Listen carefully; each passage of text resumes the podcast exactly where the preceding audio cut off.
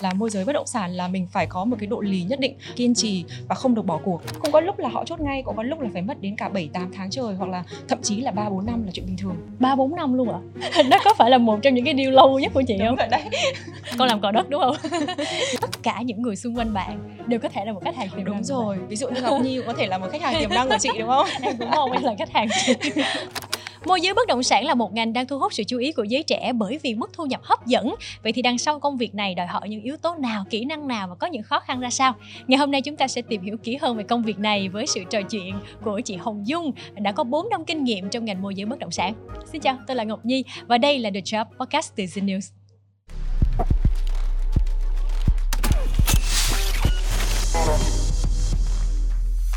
À, xin được chào chị Hồng Dung ạ, một cựu tiếp viên hàng không và bây giờ đang là một bestseller ở lĩnh vực môi giới bất động sản.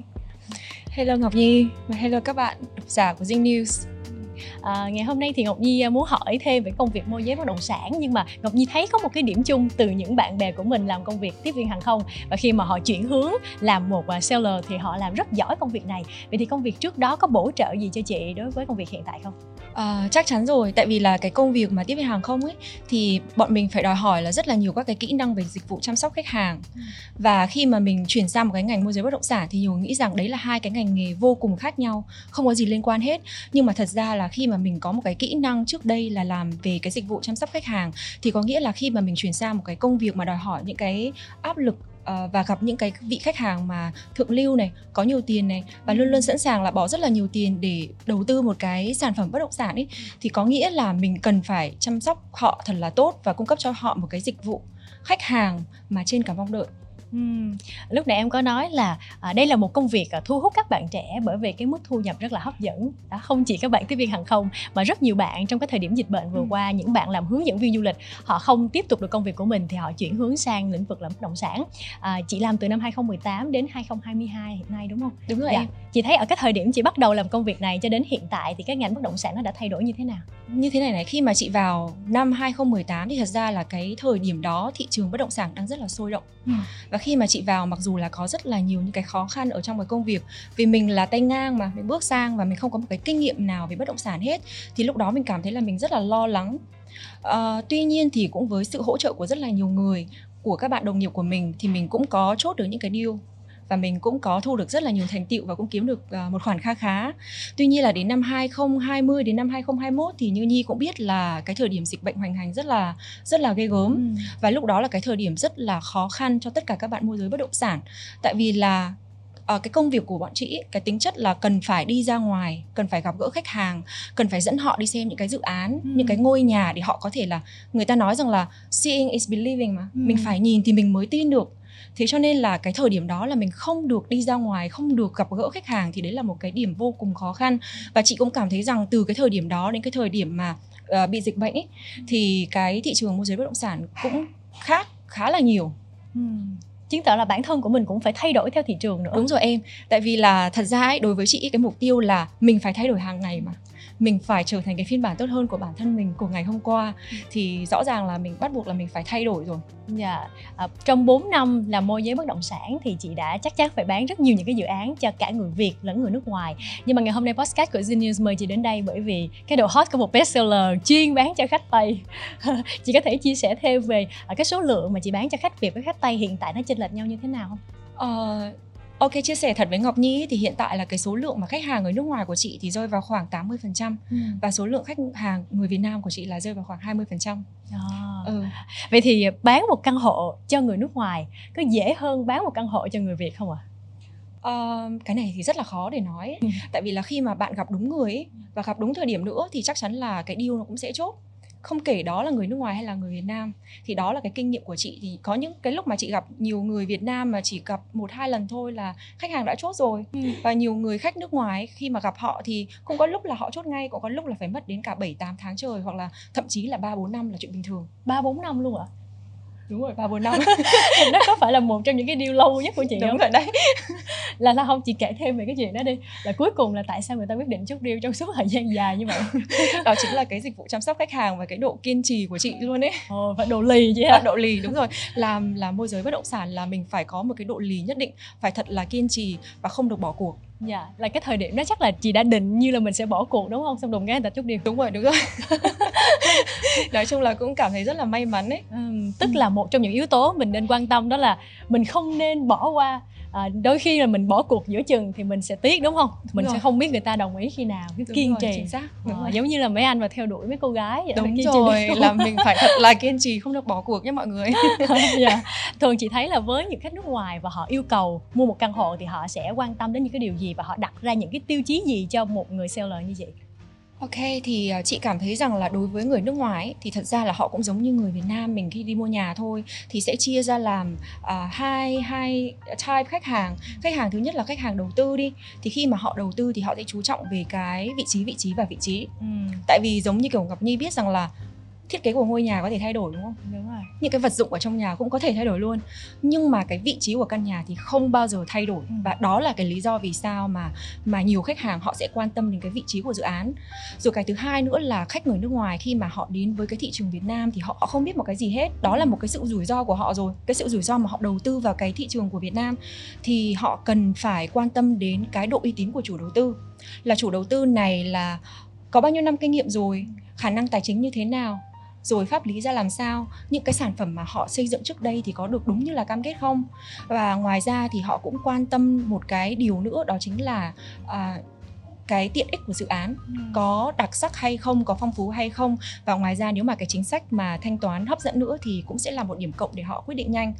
À, còn một cái loại khách hàng thứ hai nữa đó là khách hàng mà mua căn hộ hoặc là mua những cái bất động sản để ở ấy thì họ sẽ quan tâm đến cái cộng đồng xung quanh. Cộng đồng xung quanh là có những người khi mà đến với Việt Nam họ sẽ muốn trải nghiệm cái cuộc sống những cái con người hoặc là văn hóa của Việt Nam thì họ sẽ thích ở những cái khu vực uh, sầm uất như quận 1 đi Ừ. hoặc là quận 3 đi Ờ, nhưng mà có những cái người khách ờ, người nước ngoài mà chị đã chị đã chăm sóc trước đây ý, thì họ sẽ chỉ quan tâm đến những cái khu vực mà có là cái cộng đồng mà của người nước ngoài của họ ví dụ như là quận 7 này Phú Mỹ Hưng chắc là em cũng biết đúng không Dạ. hoặc là quận 2 Thảo Điền thì là quá nổi tiếng rồi thì họ sẽ quan tâm đến ờ, những cái cộng đồng của họ và ngoài ra thì họ cũng sẽ quan tâm đến cái việc là cái tiện ích ngoại khu là có những cái gì Ừ. ví dụ như là cách bao lâu thì đi đến nhà hàng mà tôi yêu thích quán cà phê tôi có thể chill với người yêu hoặc là à, tôi đi chạy bộ thì nó mất bao xa vân vân và vân vân Dạ. và ngoài ra thì một cái yếu tố nữa mà vô cùng quan trọng đấy là cái tiện ích nội khu Ừ. tại vì họ chính là cái người mà duy nhất để ở cái căn hộ đó và họ sẽ là cái người mà trải nghiệm tất cả những cái những cái tiện ích ở bên trong cái căn hộ Dạ. của mình thế cho nên là sau một ngày dài làm việc thì cái tiện ích ví dụ như là được đắm mình ở dưới hồ bơi hoặc là Ừ. được hòa mình đọc sách ở một cái khu vực mà rất là nhiều cây xanh thì chắc chắn là sẽ là cái điều mà khách hàng vô cùng quan tâm Dạ. À, chúng ta thấy là trong suốt 4 năm từ 2018 đến 2022 khi mà chị làm nghề môi giới bất động sản thì nó có những cái thay đổi rất là nhiều và dường như là một cái đồ thị hình sim dành cho ngành bất động sản luôn. Nó lên xuống và cái điểm xuống nhất có lẽ là thời điểm dịch bệnh, đúng không? Và sau thời điểm dịch bệnh thì à, thị trường bất động sản nó tăng trưởng một cách đột biến và hiện tại thì đang rất là sôi động luôn.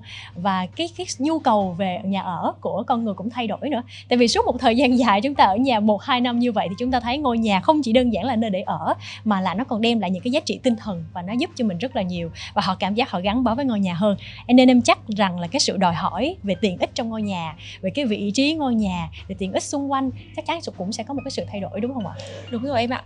Ờ, theo chị theo theo theo chị nhìn nhận thấy thì ví dụ như là những cái thời điểm mà trước dịch ý, thì mọi người sẽ quan tâm đến cái việc là cái độ tiện lợi. Tiện lợi ở đây có nghĩa là có gần trung tâm hay không? Ừ. có gần nơi làm việc hay không vân vân và vân vân nhưng mà đến cái thời điểm mà sau dịch ấy khi mà mọi người bị cái tình trạng là lockdown quá lâu và mọi người cảm thấy là mọi người cần có một cái không gian sống tốt hơn thì lúc này cái nhu cầu của mọi người chị cảm giác như là cũng hoàn toàn thay đổi là họ Ừ. cần một cái gì đó này có không gian có cái Ừ. độ riêng tư và ngoài ra thì họ cũng quan tâm đến cái việc là cái môi trường sống xung quanh cần phải có nhiều cái mảng xanh có nhiều cái không gian để họ có thể là enjoy với gia đình cũng Dạ. như là bạn bè Dạ. Có một cái sự nhầm lẫn mà Ngọc Nhi vẫn thường hay nhận thấy trong cái công việc môi giới bất động sản à, khi là ai làm công việc đó và nói với mọi người à, có thể những người trẻ như mình thì họ hiểu nhưng có những người ở quê hay ông bà cha mẹ lớn tuổi họ sẽ nhầm lẫn với hai khái niệm con làm cò đất đúng không? chị đã bao giờ gặp trường hợp làm lẫn này chưa? À, thật ra thì từ khi mà chị làm nghề môi giới bất động sản thì chị cảm thấy là chị rất là may mắn vì chị chưa bao giờ được đặt cái câu hỏi đấy hết ấy.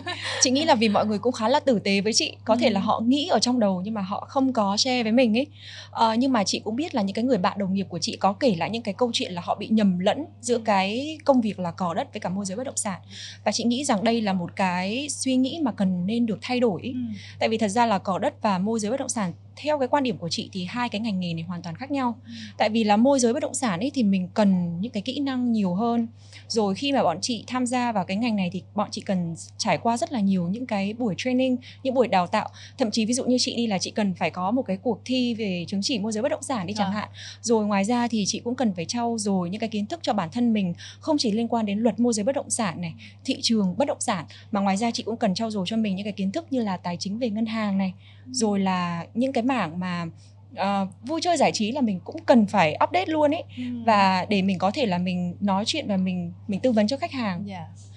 uh, tiếp theo đó thì uh, chị cảm thấy rằng là cái nghề có đất ấy thì nó sẽ đòi hỏi hoặc là nó nó nó, nó ít yêu cầu những cái kỹ năng hơn và nhiều khi là các bạn có thể là tự phát ừ.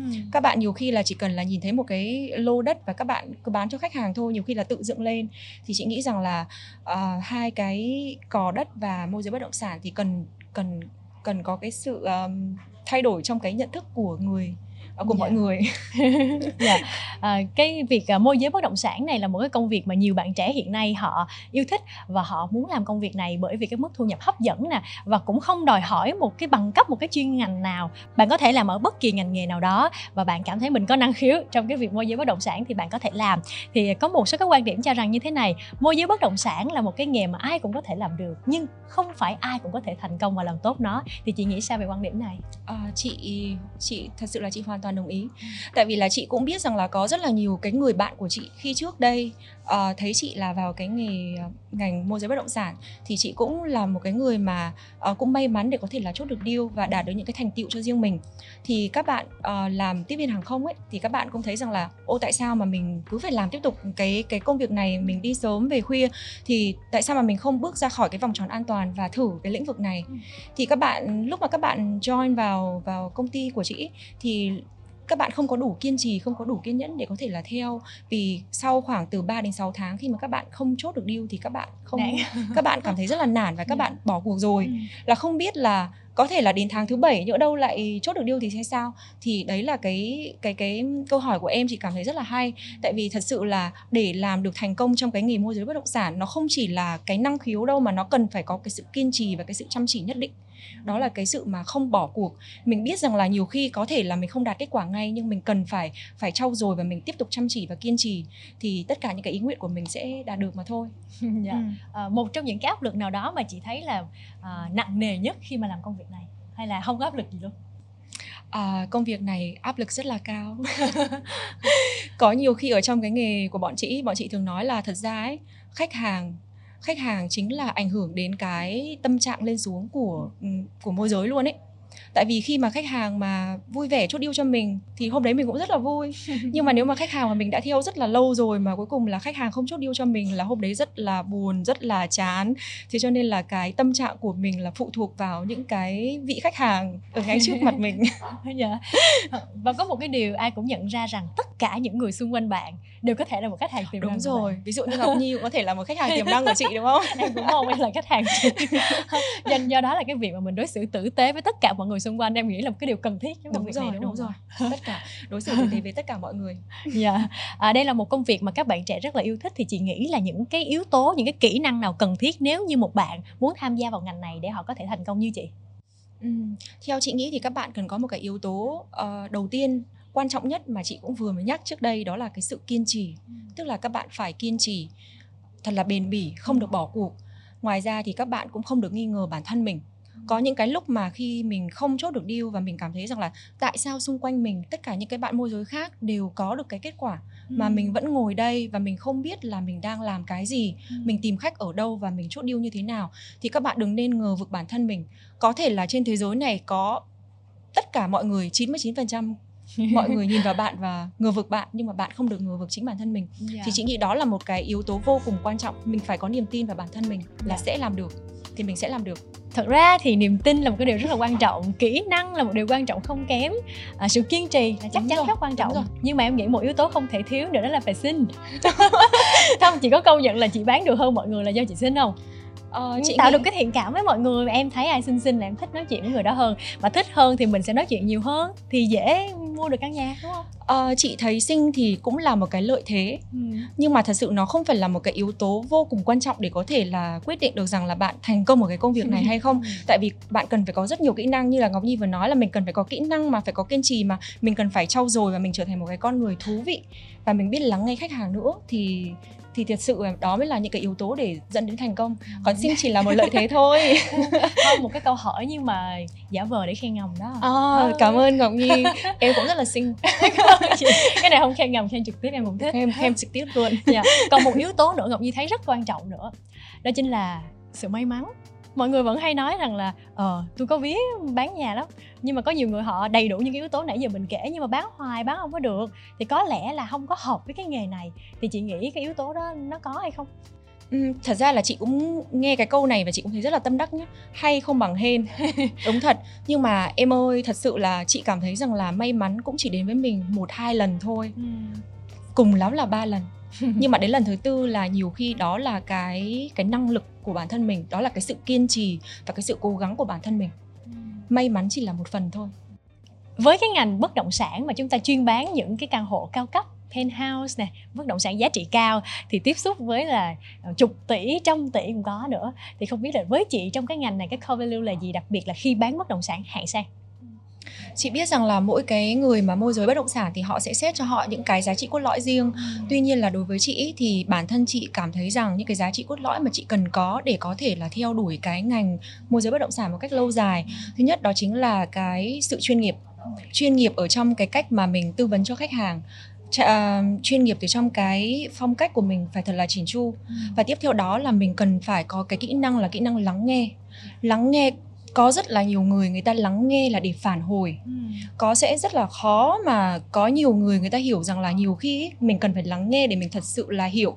Và đối với một cái khi mà mình gặp một cái khách hàng của mình ấy thì mình cần phải có một cái kỹ năng lắng nghe để thật sự hiểu.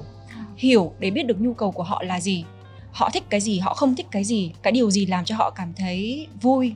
Cái điều gì làm cho họ cảm thấy thoải mái thì mình cần phải có những cái sự tò mò cái sự lắng nghe và sự đặt câu hỏi. Ừ.